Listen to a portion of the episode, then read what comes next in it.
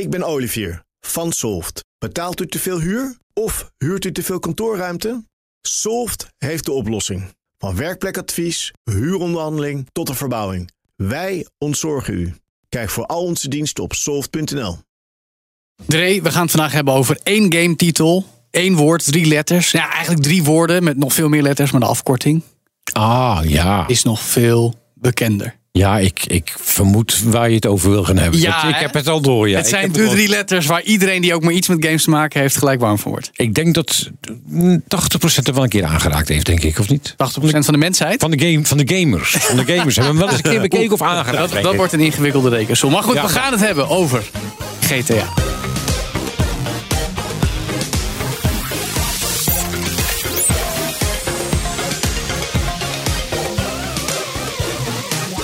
In deze aflevering van All in the Game, de podcast over videogames voor iedereen. Delen met je vrienden, abonneer je om op de hoogte te blijven. Dat vinden we leuk. Nu hebben wij in de studio André Dortmonds. Jochem Visser. en Michiel Jurjens hoor je zo meteen. Want dan gaan we een heel bijzonder gesprek voeren over Grand Theft Auto. Met de Nederlander die aan de wieg stond van de echte hits in die reeks.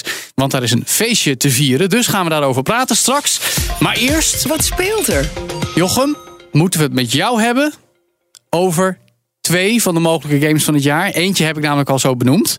Hè? Baldur's Gate 3. Ah, helder. Maar daar ja. komen we zo meteen op terug. Want daar hebben we dingen over te zeggen. Maar eerst moeten hebben. Dre, jij hebt ook naar deze game uitgekeken. De hele wereld heeft jarenlang naar deze game uitgekeken. Maar hij is nu gelanceerd. Woordgrap. En de motor lijkt wat te haperen. Ook een woordgrap. Want we hebben het over Starfield. Humanity has always hunted for knowledge in the unknown. The wonder is not that the field of stars is so vast, but that we have measured it. Jochem, jij en ik hebben hem allebei gespeeld. Sinds Ja. de lancering voor de mensen die wat extra betalen. Of die al toegang hadden. Maar bij lancering ook weer een woordgrap was. Precies, want het is een ruimte-epos. Een sci-fi game. Maar jij bent niet onder de indruk. Eh, nou, bij. goedemiddag. voorhoofd. Nou nee, Ehm, zeg maar. Nou, ik, ik, nee, ik ben niet onder. Nee, nu je het zo zegt, ik ben niet onder de indruk. Nee, het is Waarom eigenlijk. nou, eh, eh, exemplarisch is dat Bethesda's engine eh, te oud is. En dat Bethesda acht jaar heeft gewerkt. Acht jaar, dames en heren, met een budget van Bijna Microsoft. tien zelfs, hè? Ja, dit is, nou, was misschien al eerder. eh, als je de engine updates meeneemt, misschien nog langer. Ja. Maar dat zegt genoeg. En het is gewoon weer klassieke Bethesda jank, zoals Ja, je dat want noemt. de goede orde, dit zijn de mensen die. Fallout en Skyrim hebben gemaakt. Dat klopt. Leg even uit voor de mensen die het niet kennen. Wat, wat is het voor een game? Nou, Starfield is een, is een game. Je kan hem vergelijken met Fallout 3, Fallout 4, ehm, Skyrim. Skyrim, dat soort dingen. Het is een Bethesda game. Eh, dus je hebt weer, eh, je loopt met je poppetje rond, eh, derde persoon, eerste persoon. Je mag het allemaal kiezen. En dan ga je een hele grote, liefst grote open wereld in. Waarbij je aanhalingstekens. Meestal krijg je dan eh, een aantal skills die je uit kan kiezen, zoals roleplaying game. Heel licht in vergelijking met echtere roleplaying games, wordt ook wel gezegd. En eh, je mag ook nog eh, eh, kiezen bij welke factie je hoort en wanneer je, altijd belangrijk bij Bethesda, de main quest doet. Oftewel het standaard verhaal. Ja, dus je Nou, hebt heel veel vrijheid om het spel te spelen zoals jij wilt. Het is een sandbox game, open wereld. Je kan zelf bepalen, ga ik missies doen? Ga ik taken erbij doen? Ga ik een, een groep mensen of wezens bij elkaar rapen en een crew? handelen, Ga ik vliegen. basis bouwen? Nou ja, maar Maar hij is dus gebouwd op een oude engine. Nou, kijk, de, de Bethesda heeft overduidelijk van alles gedaan om een. eh, ze noemen het NASA-punk, de stijl die de game hanteert. En die komt eigenlijk goed uit de verf. Dus grafisch gezien, ja, je kunt het oud noemen. Eh, maar, maar qua stijl ziet het er prima uit, eh, wat mij betreft in ieder geval. Ja, je kan over alle nieuwste effecten gaan, eh, gaan steggelen. Maar goed, dat is dat dan. En ehm, je merkt wel dat Bethesda staat bekend om zijn bugs, dat die er gewoon weer in zitten. Overal. Dus we, we zijn vroeger gewend, hè, quests die niet helemaal eindigen, eh, eh, characters die opeens gaan vliegen, eh, game mechanics die bepaalde dingen niet goed berekenen, dingen die opeens door de. Ja, nee, je kan het zo gek Ja, niet bedenken ik of de bug grappig. heeft in een Bethesda ik game vind het gezeten. grappig dat jij het over de bugs hebt. Over, we gaan niet heel diep Nou, de dat game is in nu, nummer maar één. Dat, Dat is één één. ding. En Ja. waar het, het echte ding is, en Ja. dat delen wij volgens mij. Eigenlijk is dit geen game waarbij je zelf de ruimte gaat verkennen. Dit is een game waarbij je op een planeet zit en daar rondloopt en dingen doet. En of vecht of praat met mensen of allebei. En dan denk je, oké, ik ga nu in mijn ruimteschip naar de volgende planeet. En dat doe je met een minuutje. In plaats van dat jij in je ruimteschip stapt en opstijgt en zelf nog erger. waar je heen Het is, vliegt. het is nog erger, want je krijgt een paar cutscenes voordat je de lucht ingaat. Je denkt een spaceflight game. Acht jaar, tien jaar aangewerkt, budget van Microsoft erachter. We gaan, weet je wel. Nee, niks van dat alles. Jij drukt op een knop, dan kom je in een cutscene in je schip. Dan druk je op nog een knop, dan gaat je schip omhoog. Dan zie je een plaatje van een planeet. Daar kan je niet heen. Dat is een heel klein doosje waarin je even rond mag vliegen. Ja. Vervolgens mag je op nog een knop drukken. Dit is de derde of vierde cutscene alweer. Ja. En dan ga je naar een andere planeet toe. Oftewel, we hebben, dit is heel fundamenteel. Bethesda is normaal het gevoel, zoals je al, al in de eerste Arena, Daggerfall, Morrowind, Oblivion en bekende Ja. Skyrim dat je zag. daadwerkelijk een enorme wereld gaat verkennen. Ik stap die stad uit, ik negeer de main quest, het verhaal compleet. En ik ga nu een moordenaar worden in een stad X daar. Nou, ik kan je één ding beloven: je kan wel een smokkelaar worden of de Mandalorian worden in deze game. Dat, Dat kan wel. wel. Maar dat doe je niet door naar die stad uit te lopen of op dingen te stuiten. Dat doe jij door op een knopje te drukken en te denken: nou, misschien is er op die planeet wel een gebouwtje wat niet lijkt En op dat die is andere. dus jammer, want ondertussen zijn er wel verhalen van mensen die al heel veel gespeeld hebben, die al langer aan het review zijn. En natuurlijk Microsoft en Bethesda zelf, Ja. die belang hebben, die zeggen als je tientallen, nee, honderden uren in deze Nou, game dat- steekt, dan kom je letterlijk op honderden planeten. Ga je allemaal verschillende omgevingen zien, verschillende wezens, verschillende Ja. volken, verschillende opdrachten. Leuk, maar de mechaniek om dat letterlijk te bezoeken voelt achterhaald. Dus. Ja, en, en nou ja, nogal. Want het, het is dus een stap terug voor de, voor de exploratie, voor de verwondering in Bethesda games. En dat is heel raar, want Ja. je verwacht dus van een Bethesda game waar acht jaar en tien jaar gewerkt is, dat, het iets meer doet. Daadwerkelijk die schaal. Maar goed, later gaan we hier nog een keer dieper op in. Ehm, ondertussen wil ik nog even op Baldur's Gate 3 hebben. I saved you. And I'm here to save you again.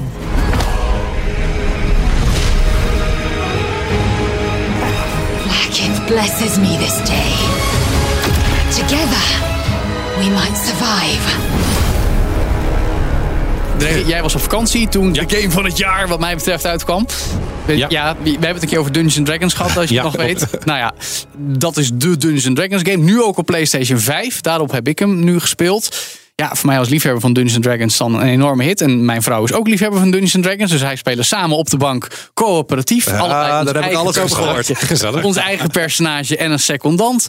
Ehm, ik vind het geweldig. Want dit is gewoon de ultieme vrijheid in een nou ja, fantasywereld. Dus je hoeft niet in een ruimteschip. Maar om, om elke situatie aan te pakken zoals je wil. Door te praten, door te vechten, door whatever. Slimmigheidjes, voorwerpen, you name it. Leuk vind ik dat op die PlayStation versie de interface net wat versoepeld is. Op de PC versie die ik eerst speelde. Ja, ik heb nog World of Warcraft zo gespeeld. Dus ik ben dan heel erg aan het zoeken naar allerlei Ja, ja, ja. items en knopjes. En nu hebben ze toch best wel goed allemaal naar een controle weten te vertalen. Dus dat vind ik fijn.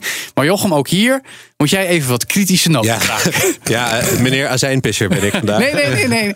Nee, eh, nou ja. Speak. eh, let's speak. Kijk, jij noemt het al game van het jaar. Wij waren allemaal qua emotie enorm overweldigd door Baldur's Gate 3. Het is, het is een game die groot is, die allerlei dingen prachtig doet. Alles kan met alles. Schier onbegrensde mogelijkheden. Ja, en de dialogen zijn prachtig. Dit zegt trouwens ook genoeg over Starfield. Want de facial animations van Starfield zijn een stuk minder goed. Maar Ja, dat is weer... Dat oogt als een PlayStation 3 game. Allah. Baldur's Gate 3 dan. Nou, wat ik merk is dat Larian ook een jaar extra nam. Nog een jaar extra nam. eh, bovenop het andere jaar extra.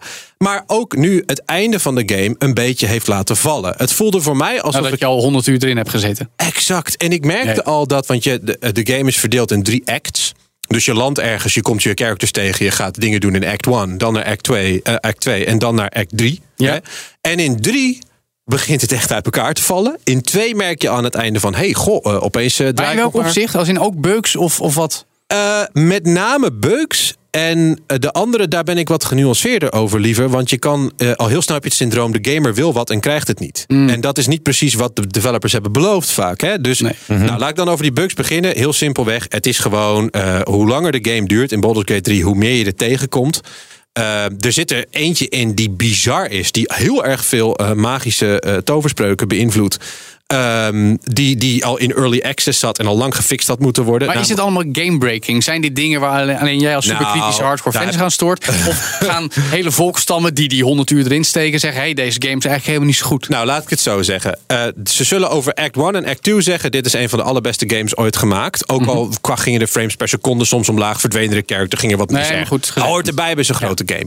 Maar over act 3, daar kun je echt zeggen... ho, dode characters die ik twee acts geleden zelf had doodgemaakt... dus ik weet het nog, eh, die kwamen opeens aanlopen... om hun einde van de main quest ook even te claimen. Ah, dat, Dat- is dat is Dat is, vreemd. nou ja, dat is raar. hoort Kijk, characters, charactermodellen die een beetje shaky zijn... dat zien we in elke Bethesda-game, ook Starfield, Hmm. ook in Baldur's Gate 3. Die, die, opeens gaan ze tijdens zo'n conversatie dingen doen. Maar in act 3 merk je ook dat bepaalde conversatieopties die jij koos... daar reageren ze op alsof jij het diametraal tegenovergestelde had gekozen. Ja. En opeens eindigt je bijvoorbeeld... Jou, je hebt een background in die game, hè? jouw character heeft een eigen achtergrond. Dat is Ja. een soort verhaaltje wat afgemaakt wordt. En het main story, het grote verhaal, moet worden afgemaakt. Nou, dan wordt de een helemaal afge, afgeraffeld. En denk je ook, hey, mist er daar nou wat? Mm. Je weet het niet echt, hè? Ja. Ja, maar hoe kan het eigenlijk? Want dan heb je toch het idee dat er daar met een paar mensen zitten te slapen. Nou, Maar- dit is gewoon een ongelooflijk grote, moeilijke game om te maken. De- en daar Ja, komt en dan- wel daar iets gaat- Ja, belangrijks. maar, maar, je, maar je wilt toch je wilt het- als gamemaker wil je toch dat het klopt? Dat je Ja, maar daar hebben ze al zoveel tijd en geld en mensen voor beschikbaar. Nou, ik, Ja. ik vind dit een hele terechte vraag. En ze hebben al een jaar extra. En zo, nou ja, je kunt over Baldur's Gate 3 zeggen. Die werd eerder gereleased om de concurrentie met Starfield aan te ja, gaan. notabene. Dus dan kunnen we zeggen, oké, de een...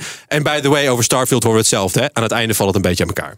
Ja. Dat is toch onbegrijpelijk? Nou ja, Nou, kijk, nee, het zijn enorme projecten. Van heb ik Ja, jou dat, daar. dat snap ik. Dat snap ik. Maar je wilt Dus- een goed product op de markt zetten? Ik Ja, bedoel, maar- of- of fundamentele komt het vraag omhoog. Of Ja, komt het allemaal weer... dat snap wat je wil zeggen, Ieder de markt op moet... We eh, lopen tegen de limieten van wat we nog kunnen verwachten. Ook al is het van zo'n honderden miljoenen productie. Ja, Nou, en kijk, we hebben, het is ook interessant, want we kunnen nu Bethesda vergelijken. Stond nooit bekend om zijn technische eh, kunde, laten we het zo zeggen. Maar wel om, om zijn grote werelden. En Larian, dat is dan weer hè, met, met credibility en financiën. Maar een wat kleinere indie studio eigenlijk. België. Goed, 400 man heeft eraan gewerkt en de kring, maar alsnog.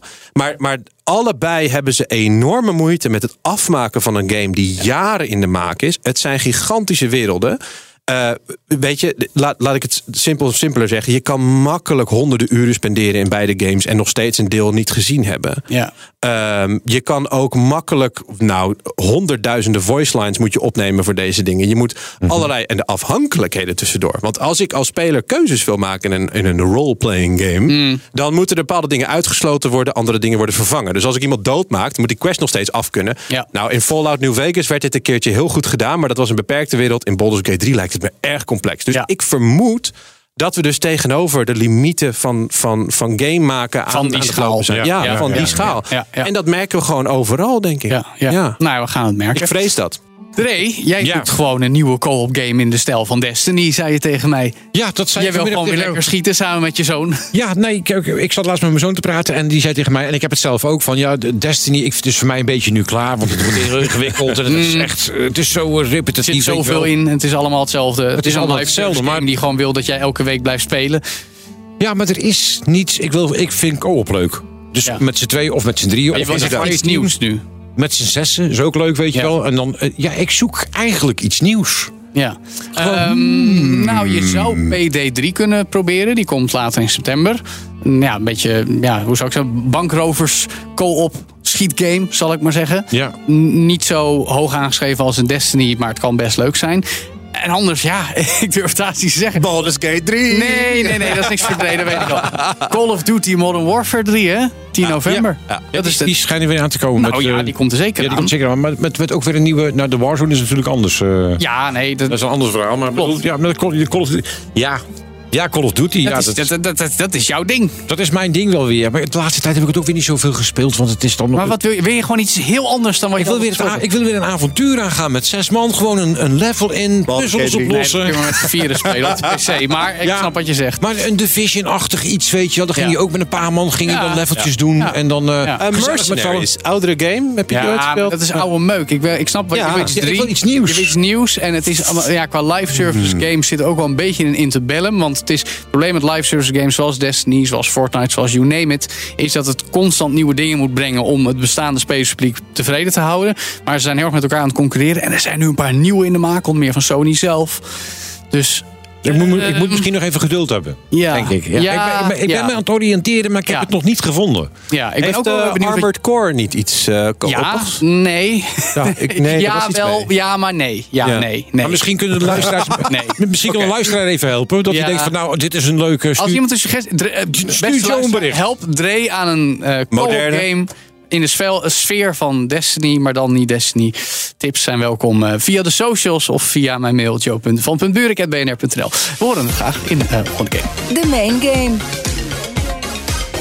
We kunnen 10 kaarsjes uitblazen, want dat is de verjaardag van GTA 5. Bestaat deze maand, september 2023, precies 10 jaar. Een waar fenomeen, de best verkochte game aller tijden per verkochte exemplaren. Ruim 185 miljoen stuks. Jeetje zeg, Ja, bijna de helft van de 405 miljoen units sold van alle GTA-games bij elkaar. En daarbij zitten natuurlijk ook games als GTA 3, Vice City, San Andreas en 4.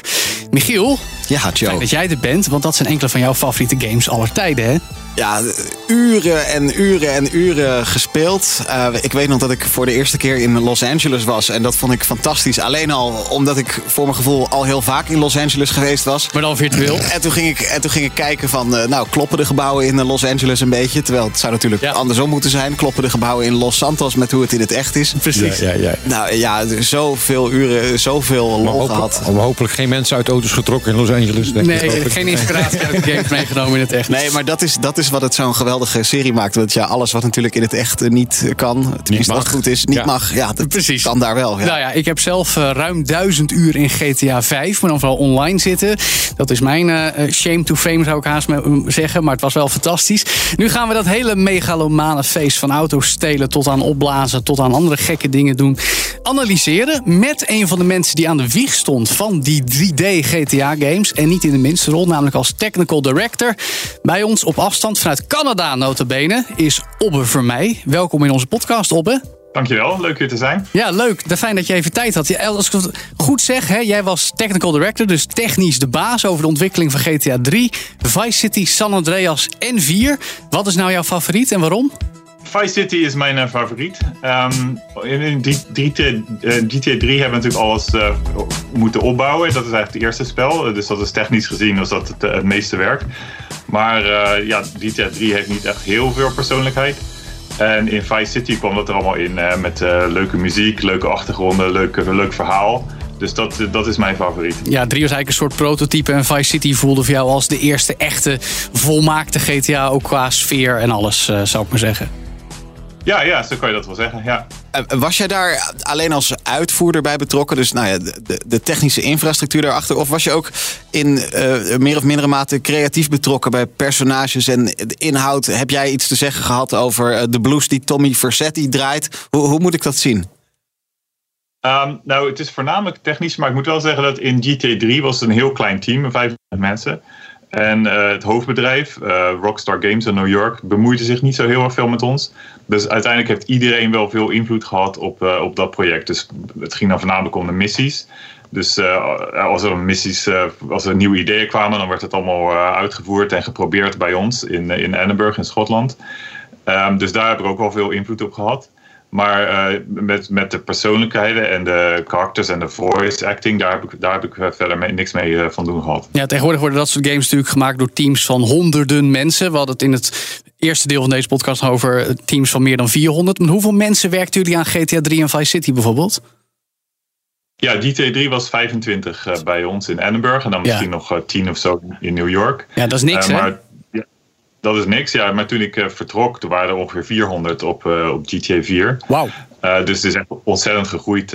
maar zelfs 25 rond die tijd was een beetje een gemiddeld team. Niet, niet heel groot, niet heel klein. Maar ja, nu kan je bijna niemand, ken je bijna niemand meer uit je team. Het is nu allemaal zo ontzettend groot geworden. Ja. Ehm, GTA was natuurlijk eigenlijk al redelijk bekend. Ik weet nog dat ik dan op het schoolplein in de jaren 90 het had met vriendjes over GTA 1. Later GTA 2, dat waren de stoere games, weet je wel. Maar toen kwam GTA 3 als 3D actiegame. Weet je wel, het kwam eindelijk levensecht over, zal ik maar zeggen. Ondanks dat we er nu weer iets anders naar kijken. Ehm, maar wanneer wist jij dat het zo'n fenomeen zou gaan worden? Had je dat idee al terwijl je 3 nog aan het bouwen was met je collega's? Of kwam dat pas toen je ook de verkoopaantallen en reacties zag? Eh, nee, dat kwam pas toen het echt op de markt was. En normaal gesproken, als een spel uitkomt, verkoopt het heel goed voor twee of drie maanden en dan gaat het, eh, gaat het weg. Met GTA 3 ver- verkocht het redelijk goed, maar het bleef maar doorverkopen. Het bleef maar gaan en gaan en gaan. Dus het was eigenlijk pas eh, ja, vier, vijf, zes maanden nadat het spel is uitgekomen dat we dachten van, eh, nou, dit wordt echt een, eh, een hele grote hit. Ja, maar dat het nu ook, zeg maar, GTA is, is eigenlijk de game der games. Hè? Iedereen die wel eens een game heeft aangeraakt, of niet, weet je wel. Mensen die er een, laat ik zeggen, een ander soort mening over hebben of je GTA wel of niet zou moeten spelen, kent GTA. Het, het, het- kun je dat soms wel eens bevatten? Dat het, dat het, dat het die, die schaal van culturele eh, en ook economische impact bereikt heeft. En dat jij daar dus nou, eh, ruim tien jaar lang aan hebt meegewerkt.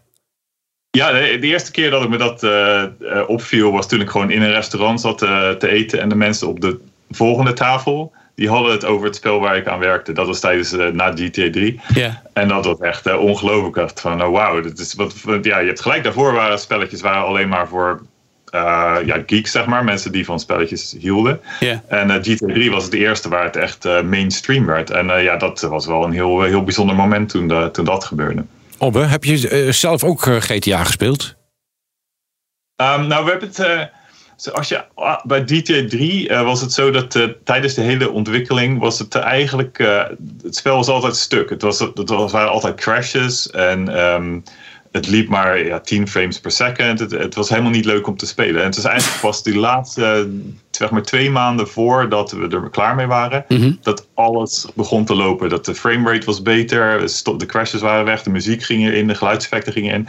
En toen was het echt van, eh, wauw, eh, dit is echt een heel leuk spel. Maar dat- als je eraan werkt, oh, wist, wisten we dat dus helemaal niet. Ja, het, het was eh, ja, dat was heel gek.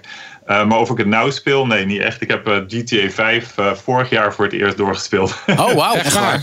Na acht jaar Ja. pas. of Nou, negen ja, jaar. Ja, ja. ja. Maar, Nee, maar kijk, ja, dat- ga verder. Ik heb het wel gelijk gekocht. Van, nou, dit vind ik fantastisch. Maar toen, eh, ja, na tien missies had ik er genoeg van. En toen heb ik het pas eh, ja, weggelegd. En acht jaar later weer opgepikt. Ja. Ja, maar dat is wel grappig, want wat jij net zegt, dat kan ik me wel voorstellen. Zeker terwijl je game aan het maken bent, dan zeker zoiets ook technologisch baanbrekend zoals GTA 3. Ehm, op het moment dat dat dan uitkomt, kun je dat nog voor je plezier spelen? Of heb je er dan zoveel duizenden uren bloed, zweet en traan in zitten dat je denkt, nou, bl- blij dat dat klote spel eindelijk af is, door naar iets anders? Ja, dat, dat ja. Ehm, ja, nee, het, het- wel aan het eind van, het, van de ontwikkelfase, dan speel je het. We hebben, ik heb misschien tien keer doorgespeeld van start naar finish, bij. GTA 3 dan. Dus dan heb je er echt wel genoeg van. Ehm, en, eh, maar goed, het is natuurlijk nog, nog veel vervelender voor de testers. Die, die spelen dat dan eh, jaren en jaren. Ehm, ik kan me nog wel herinneren dat de testers die konden op een gegeven moment eh, in eh, 1 uur en 20 minuten konden ze door het hele spel. Wow. En die hadden gewoon zoveel gedaan, die, die konden het spel dromen. Maar voor mij was het ook een beetje, ja, als, als het spel af is, dan heb, je het, heb ik het wel gezien. Ja. Is er nou één element, van, laten we eens even allemaal bij, beetpakken, hè, van GTA 3 tot 4, met alles wat daartussenin zat, zeg maar. Waarvan je nou zegt, daar ben ik nou trots op, dat, dat, we, dat we dat zo hebben bedacht en gemaakt? Ehm, Wauw. ehm, ja, ik, het, het was, eh, wat wij altijd dachten bij GTA 3 is er echt helemaal niks aan GTA 3 wat de beste is. We hebben niet de beste graphics, we hebben niet de beste engine, we hebben niet de beste car physics, we hebben niet de beste eh, AI voor karakters. Maar als je het allemaal bij elkaar gooit, dan is het wel gewoon een hele leuke mix. Dus het is moeilijk om nou te zeggen van ja, dat ene, daar ben ik nou echt super trots op. Het is echt eh, alles gelt aan het eind. Het wordt de hele ervaring. En dat is veel meer dan de, ja, de som van de componenten, zeg maar. Dus eh, ja, het is moeilijk om naar één dingetje te wijzen. Er zijn wel kleine dingetjes waar ik heel trots op ben. Bijvoorbeeld eh, nou, in GTA 4 hadden we die... eh, ja, het is een klein dingetje, maar als je... S'nachts was de, de stad zag er altijd heel erg doods uit. En toen in GTA 4 had hij lichtjes gemaakt dat je in de verte autootjes kan zien rijden, zeg maar. Ja, dat als je met een helikopter boven de stad vliegt, dat je ook op afstand al alle lampjes ziet. En dat geeft zo'n geweldig sfeergevoel als je letterlijk de helikopterview hebt, zou ik maar zeggen. Ja, precies dat. En dat was eh, iets wat ik op een gegeven moment had eh, erin gedaan. En eh, had ik niemand verteld. En zoals dat dan werkt is, dan, eh, dan stop je dat in het spel. En dan, zeg maar, in de, tijdens die dag kwa- kwamen meer mensen die, die haalden dan het laatste spel. En die beginnen het dan te spelen. En dan hoor je ze door de studio van, hey, wauw, dat ziet er mooi uit. Wauw, dat ziet er mooi uit. En dat was dan ja, iets wat ik gemaakt had, zeg maar. En en dat, dat waren vaak toch ook niet dan echt autootjes? Het waren toch echt puur de, de, de lichtjes voor het grafische effect in de verte? Ja, precies. Waren alleen de lichtjes. Dus de lichtjes voor autootjes die, die glijden langs de weg, zeg maar. En dan Ja. had je de, de voor de lantaarns. Eh, maar het, maakte, het was een heel klein dingetje, maar het maakte zo ontzettend eh, visueel eh, veel Oh, maar dat- dat- dat- dat- ik geloof je 200% op. Want ik heb een klein beetje kippenvel. Omdat, en dan heb ik het vooral over vijf. Maar daar ga ik je zo meteen nog wat over vragen. Het- mijn meest levendige herinneringen zijn al die keren, vooral GTA Online, dat ik gewoon in mijn helikopter of straaljager wat dan ook over Los Santos vloog en al die lichtjes zie op verschillende niveaus terwijl je er overheen gaat. Dus dat zaadje is eigenlijk dus door jou geplant terwijl je vier aan het maken was. En dat is voor mij alleen al audiovisueel de, de, de, de, ja, het frame wat ik als een schilderijtje aan de wand wil ophangen om altijd aan GTA terug te denken. Dus dat vind ik wel heel leuk dat dat een uitvinding van een Nederlander is, wat dat betreft. Ja, ja. eh, en- maar goed, het waren een heleboel van dat soort kleine dingetjes. Van mensen denken van dat alles eh, bij, bij, bij GT3, dat alles van tevoren ontwerp, ontworpen was en dat er een document was waar alles in stond. Maar zo was het helemaal niet. Want Het is allemaal een beetje toevallig bij elkaar geraapt. Ja, precies. Iedereen probeerde maar dingetjes uit. En, ehm, en niet alleen ik, maar alle programmeurs en alle level designers en alle artists. Dus elke dag kwam je weer, kwam je, kwam je weer nieuwe dingen tegen waar je van niks van wist. Ja. Dus het is echt een soort de soep waar iedereen maar de ingrediënten in gooide. En soms werkte het ook niet. Soms moest je iets, eh, ja, dat deed je iets en dat was niet goed en dan moest het dan weer uit, zeg maar. Kun je iets noemen? heel- Is, is er iets wat je wilde maken wat niet lukte in al die GTA-games? Ah, nou, het, het belangrijkste eigenlijk is de, de network-versie van GT3. We hadden een eh eh, GT 1 en 2, waar ik Ja. dus niks mee te maken heb gehad. Die hadden een netwerkspel. Dus wij kun je land nou, spelen, hè? Ja, precies. Dus we dachten, nou, dat moeten we eigenlijk ook doen dan. Dus ik heb er eh, drie weken aan gewerkt of zo. En het, en het werkte allemaal. Ik had een netwerkspelletje waar je een, een deathmatch, waar je ze, iemand uit de auto kon trekken. Je kon nie- mensen neerschieten natuurlijk. Als je dood ging, dan kregen die anderen een punt. En eh, ja, dat goed. Een, een, een, basisspel was er, zeg maar. Ja. En toen hebben we dat eh, geëvalueerd. En toen was het, nou, er is nog zoveel dingen die moeten we nog doen om dit echt goed genoeg te maken. Dan heb je natuurlijk weer meer scripts nodig, meer network modes. Dus daar, daarvan hebben we toen maar gezegd van, nou, dat doen we maar niet. ja. Ja, dat is dus uitgehaald. Dus dat is eigenlijk het grootste waar ik aan heb gewerkt, wat het, eh, wat het niet gehaald heeft, zeg maar. Dat is wel bijzonder, want uiteindelijk de eerste online multiplayer GTA was uiteindelijk pas vier. Da- daarbij, en dat was dan nog niet per se open wereld, maar dan kon je allerlei dingen met elkaar doen natuurlijk. Ehm, en, en daar natuurlijk GTA Online, wat nu helemaal de grote moneymaker is geworden van Rockstar. Maar die basis probeerde je dus eigenlijk al te leggen, in ieder geval in, termen van 3D GTA's met drie. Maar daar was de tijd nog niet rijp voor, zeg maar. Nou, in drie hebben we het geprobeerd, maar toen hadden we gewoon geen tijd, want het moest Ja. uit voor, voor kerstmis 2001. Eh, en toen in Vice hebben we het ook nog even geprobeerd.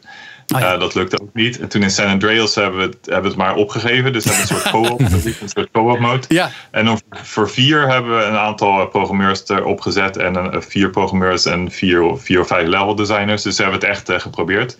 Ehm, en daar ben ik ook nog bij betrokken geweest.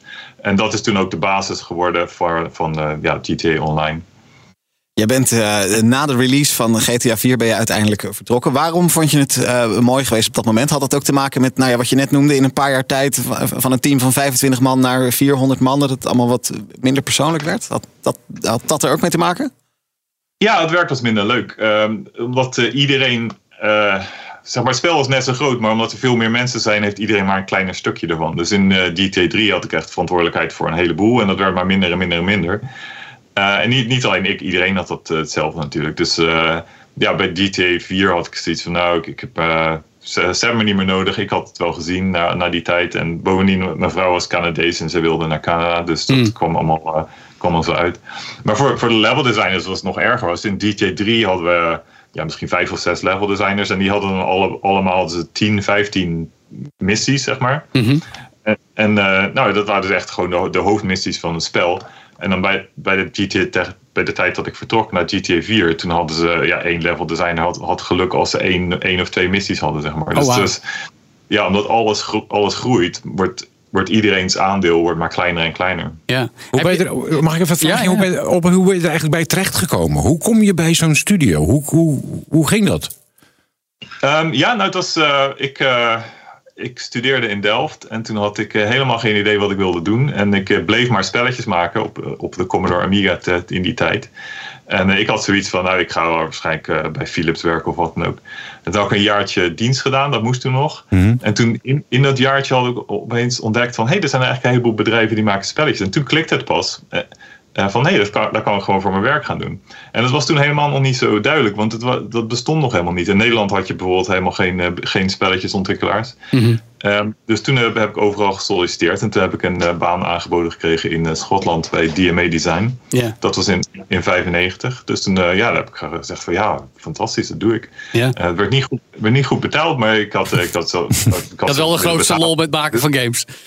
Ja, ik vond het ongelooflijk dat, dat ik sowieso eh, een baan in heb gevonden. Ja. En, En uh, ja, toen heb ik nog een uh, vijf jaar, vier jaar aan een uh, spel gewerkt voor de Nintendo 64. Dat heette Space Station Silicon Valley. Ja. Daarna werd, en toen in 99 werd het bedrijf helemaal door elkaar gehusteld. Een aantal keer overgenomen, nieuwe studio, een andere studio gesloten. Ja, en toen, toen is dat team voor GTA 3 geformeerd. Ja, even, even een, een tijdsprong, hè, want we hebben het over GTA, want GTA 5 bestaat tien jaar. Jij hebt daar officieel niet aan gewerkt, want je ging weg naar 4. Maar ik heb zo'n idee dat ergens jouw vingerafdrukken nog wel te vinden zijn in GTA 5. Heb ik dat bij het juiste eind? Uh, ja, een heleboel van de technologie die blijft gewoon. Natuurlijk, je gaat niet elke keer ga, je gaat niet elke keer overnieuw beginnen. Um, dus ik heb ja, veel gewerkt aan de um, kunstmatige intelligentie van de auto's. Dat was dan aan het eind nog wat, uh, wat ik zelf deed. En ik heb het uh, netwerkspel overzien. Dus ik, GTA Online, heb jij mede opgezet? Uh, ja, de, ik heb gewerkt aan de oorspronkelijke code voor GTA 4 en die is gewoon uh, meegenomen naar GTA 5. Ja. Mooi. Ja, ik denk dat mijn nu vrouw, destijds vriendin, een hartig woordje met je wil wisselen voor de letterlijk 1020 uur die ik niet aan haar, maar aan GTA Online heb besteed. Mede dankzij jou dus. ja, sorry. Uh, ja. Nee, wij hebben, oh, dat is een serieuze vraag. Als dit is een grapje. Maar heb je ook wel eens negatieve reacties gehad van mensen die zeggen: Oh, dus jij bent verantwoordelijk voor dat spel wat mijn 12-jarige zoon wil spelen? En waardoor mensen agressief en gewelddadig ja, worden. Vinden wij niet, hè? maar er zijn mensen die dat zeggen. heb je dat wel eens? Ik heb dat nooit gehad. Nee, we hebben natuurlijk wel een aantal keer zijn we voor het gerecht gesleept in Amerika. Ja, Jack Thompson. ja. Uh, maar ik heb, uh, ja, dat vind ik, ik vind echt zo'n onzin. Ik heb daar voor mezelf, uh, ik wil niet aan iets werken wat mensen agressief maakt. Nee. Maar ik heb daar dezelfde beslissing genomen als jullie. Dat zie ik helemaal niet. Ik vind het een uitlaat voor mensen. Ik heb daar helemaal geen probleem mee. Ik heb nooit iemand ontmoet die, die daar problemen mee had. Nee. Er is um, rondom de GTA-games, is een ontzettend, dat zie je op sociale media, zie je dat veel. Er is een enorme meme-cultuur. Als we naar GTA San Andreas kijken, dan is het uh, altijd Big Smoke en all you had to do was follow the damn train, CJ. Uh, je, hebt de mods die mensen maken, waardoor ineens ieder tekenfilmfiguur dat je je kunt bedenken, die loopt dan ineens in plaats van CJ loopt die door Los Santos heen.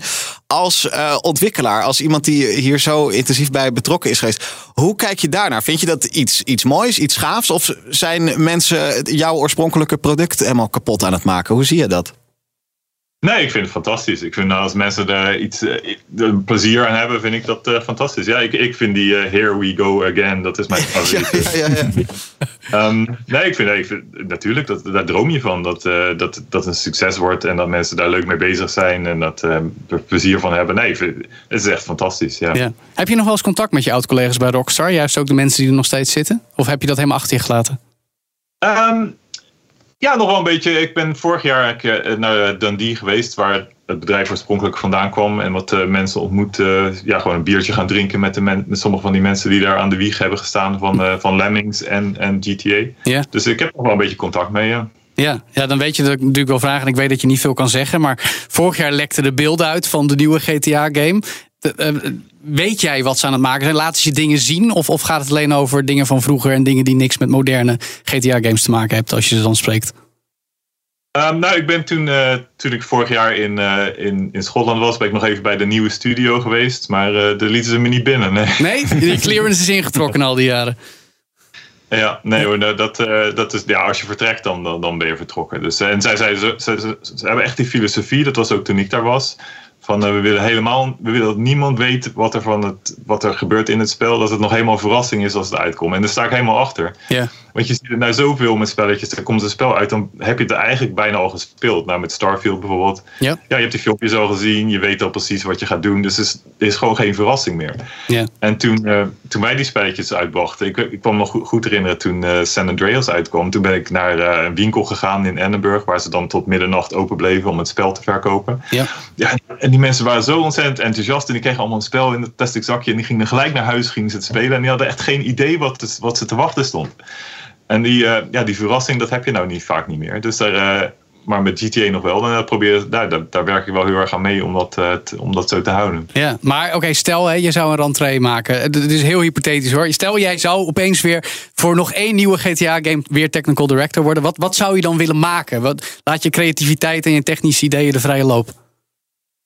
Wel, wat, wat mij een leuk idee lijkt, is om een, één stad te nemen en dan zeg maar door de jaren te doen. Dus dat je bijvoorbeeld in, eh, weet ik veel, New York 1970 begint. En dat je dan springt naar 85 of zo. En dat alle karakters dan ouder zijn. En Back to the Future. GTA. Ja, zoiets. Maar dat je, dat je dus echt de tijdlijn volgt van misschien 50 jaar van iemands leven. Ehm, ja, dat lijkt mij interessant. We zijn natuurlijk die, eh, die steden die evolueren. Dat is wel iets natuurlijk in de online spelletjes vaak. Dat je, dan krijg je de nieuwe versie en dan is, zijn er opeens nieuwe gebouwen en dat soort dingen. Eh, maar om dat in GTA te doen, dat, zou, ja, dat lijkt mij wel wat. Maar goed, de hele economie is natuurlijk veranderd. Die, ehm, het gaat nou zoveel meer om, om online. Dat, daar zit zoveel meer geld in dan in de missies. Ja. En ik heb ook een beetje de, dat, dat dat de reden is dat GTA 6 zo lang op zich laat wachten. Want het, eh, ja, ze schieten zichzelf eigenlijk in de voet. Want ze verdienen een miljard per jaar met, met GTA Online. Ja. Ja, dan komt GTA 6 uit. Ja, ik weet niet wat ze dan gaan doen. Wordt dat, wordt dat dan. eh, ehm, houden ze GTA 5 online? Of ga- gaat dat helemaal over? Ja, het, het is natuurlijk heel erg. eh, ehm, onhandig om, eh, om, om GTA Online om zeep te helpen. Zeg Ja, maar. ik wou Dus, zeggen, dat is zo'n moneymaker voor Rockstar. ja. En Albert, eh, zit je nog in de gamingwereld? Doe je daar nog iets in? Of? Ehm, nou, ik heb wel. eh, toen ik vertrokken ben, heb ik een, een strategiespelletje gemaakt op Steam. En daarna nog een eh, educatief programma eh, voor, voor iPad. En nu, nou werk ik aan een, eh, een, een app voor museums. Voor musea dat ze een eigen guide kunnen maken, zeg maar. Eh, dus nog wel ehm, eh, met apps en software bezig, maar niet, eh, niet met spelletjes. Maar ik zit er toch over te denken om misschien weer terug te gaan. eh, maar dan niet, niet naar AAA, daar, daar heb ik echt genoeg van. Maar dan, dan zou het echt eh, ja, indie worden. Ik vind wat er op Steam gebeurt, vind ik gewoon ja, heel interessant. Ja, Veel maar- leuker dan grote spellen. En zou je dan weer iets zoals GTA gaan maken? Of weer een compleet andere game? Of weer een strategy game, zoals je ook nog hebt gedaan dus in de tussentijd?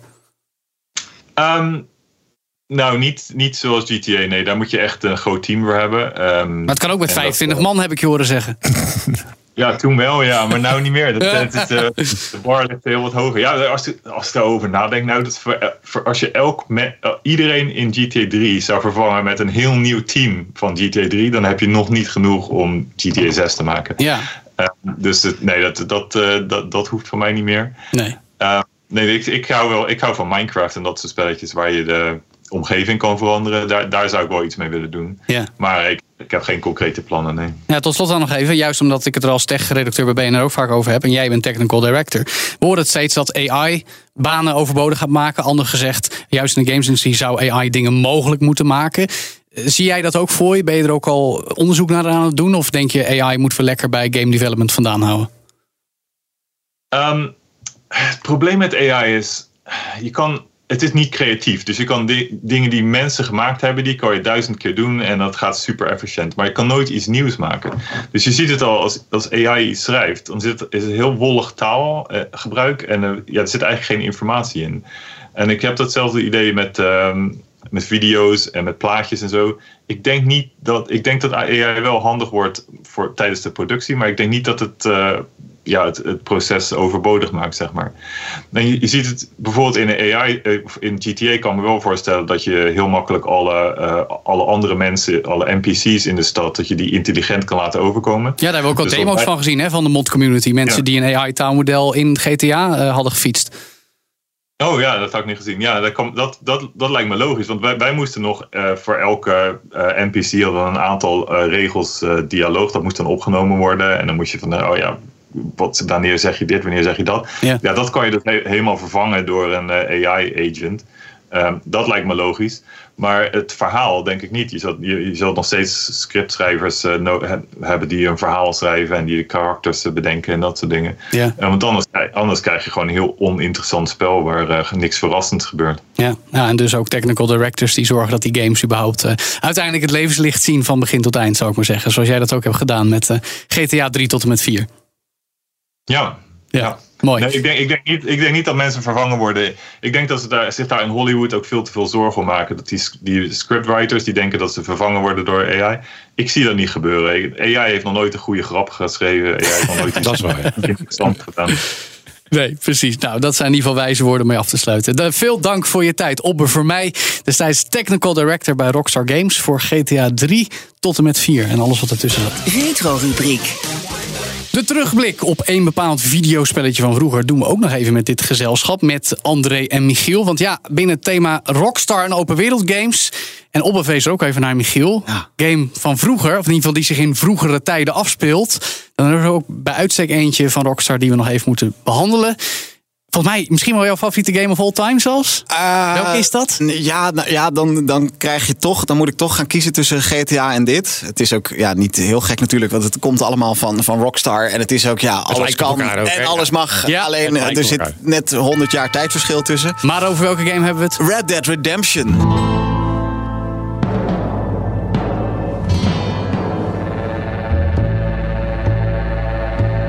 En waarom over Red Dead Redemption? Nou ja, ehm, eigenlijk net als bij GTA, waar we het al over hadden, het alles kan en het alles mag principe. Ehm, maar Red Dead Redemption heeft heel mooi laten zien. eh, dat was 2010 uit mijn hoofd dat, eh, eh, dat die uitkwam. Dus precies tussen GTA 4 en GTA 5 zat dat in. Heeft heel mooi laten zien dat je niet per se in een hedendaagse stad hoeft te zitten met auto's en de moderne technologie.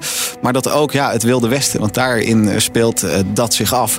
Dat dat zich ook uitstekend leent dus voor zo'n game. En dat je daar ook weer prachtige avonturen in kunt beleven.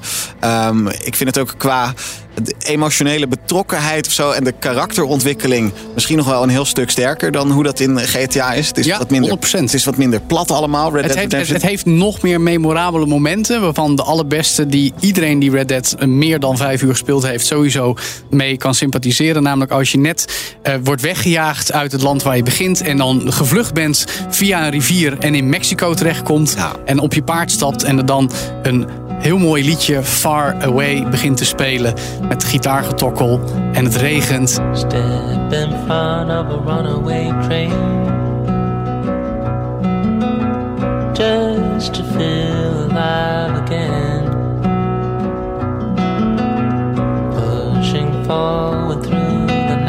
ik begin al kippenvel Mooi, hè? te krijgen terwijl je het zegt, is- eh, Joe. Dat, dat, nee, Dre, jij weet wat het is, hè? Ja, ja, ja. ja. Red Dead is voor jou Ja. ook, denk ik, eh, Ja, een van de beste games ja, ooit. Ja, een, eh, ik heb twee ook gespeeld. Ook, ja, ja, twee, Ja. twee is, ik moet zeggen, twee, voor, dan gaan we gaan dan naar twee. Ehm, twee was nog wat megalomaner. Ik moet zeggen, ik heb twee ook nog nooit uitgespeeld. Terwijl ik heb één uiteindelijk wel helemaal uitgespeeld. Wat vind jij de vergelijking met twee dan, Michiel? Ik heb in twee heb ik ja, de, de storyline dan één keer uitgespeeld. Oh, inderdaad. Ehm, en als je dat nog een keer wil doen, ja, dan moet je daar een paar maanden voor uitsteken. zeggen, dan ben je ook eh, minimaal 100 uur op pad. Zoveel uren zijn daarvoor nodig. Ja, het is moeilijk met elkaar vergelijken. Want Red Dead Redemption 2, 2018 uit mijn hoofd. Is toch alweer heel wat jaren later. Dus ik denk dat dan eh, ja, de standaarden en de verwachtingen, dat lag ook hoger. Dus alles moet daarin kloppen. En nou ja, in Red Dead Redemption 2 alles klopt ook. Ja. dat 2010 toch een andere tijd was. Maar, eh, maar ook nog steeds. Ja, er is nu dan net een eh, remaster is er verschenen. Maar ook als Ja. je het origineel, als je dat opstart. ehm, en ik begin dat nu te spelen. Dan vind ik het eigenlijk bizar dat het 13 jaar oud is. Klopt. Ja, ik ben die remaster nu aan het spelen op de PlayStation 4 en 5 werkt hij dus ook. Hij is ook nu op de Switch te spelen. Ik moet zeggen, het ziet er dan heel mooi strak uit, weet je wel. Hogere resolutie, stabiele framerate. Ehm maar daardoor misschien wel lijkt het iets van de charme te hebben verloren. En dat is heel persoonlijk, want ik speelde Red Dead Redemption 1 dan op de Xbox 360 op nog een oude grote beeldbuis TV. Dus dat was Ja. al niet in Full HD. Ik heb het ook wel later wel Full HD gespeeld op een vroege Full HD TV. Maar er zat er nog een beetje een soort waas overheen. Terwijl als je ja, dat ja. op een 4K OLED HDR TV speelt met strakke resolutie en dan voelt het allemaal net iets te clean. Juist het, het een vieze modderige van Red Dead Redemption gaf die game mede zijn sfeer. Ja. En tegelijkertijd is het technisch gezien de beste manier om de game te spelen, die remaster. Dus ik kan het iedereen aanbevelen die het weer eens wil doen of nog nooit gedaan heeft. Maar Wat is voor jullie het grootste verschil tussen 1 en 2? één voelde. Nee, Michiel eerst. Het is, jouw, het is jouw retro.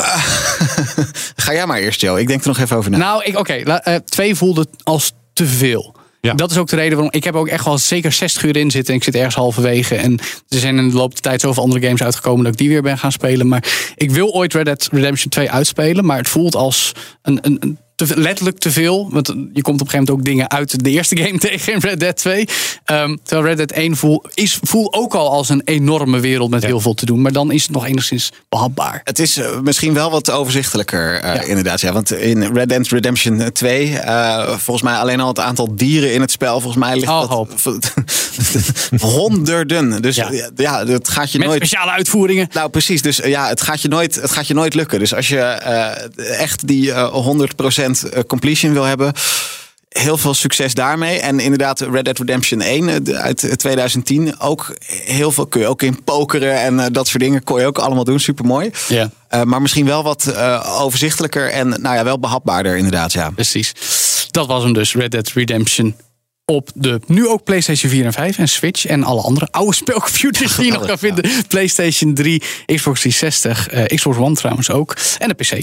Mocht je ze nog willen spelen. Goed dat je weer luistert naar All in the Game. Vertel je vrienden over ons. Beoordeel ons op je favoriete podcastplatform.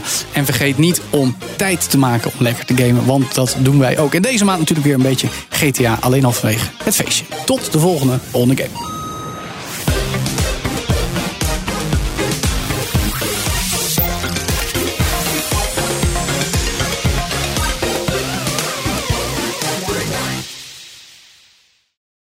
Ik ben Sylvia van Solft. Betaalt u te veel huur of huurt u te veel kantoorruimte? Solft heeft de oplossing. Van werkplekadvies, huuronderhandeling tot een verbouwing, wij ontzorgen u. Kijk voor al onze diensten op soft.nl.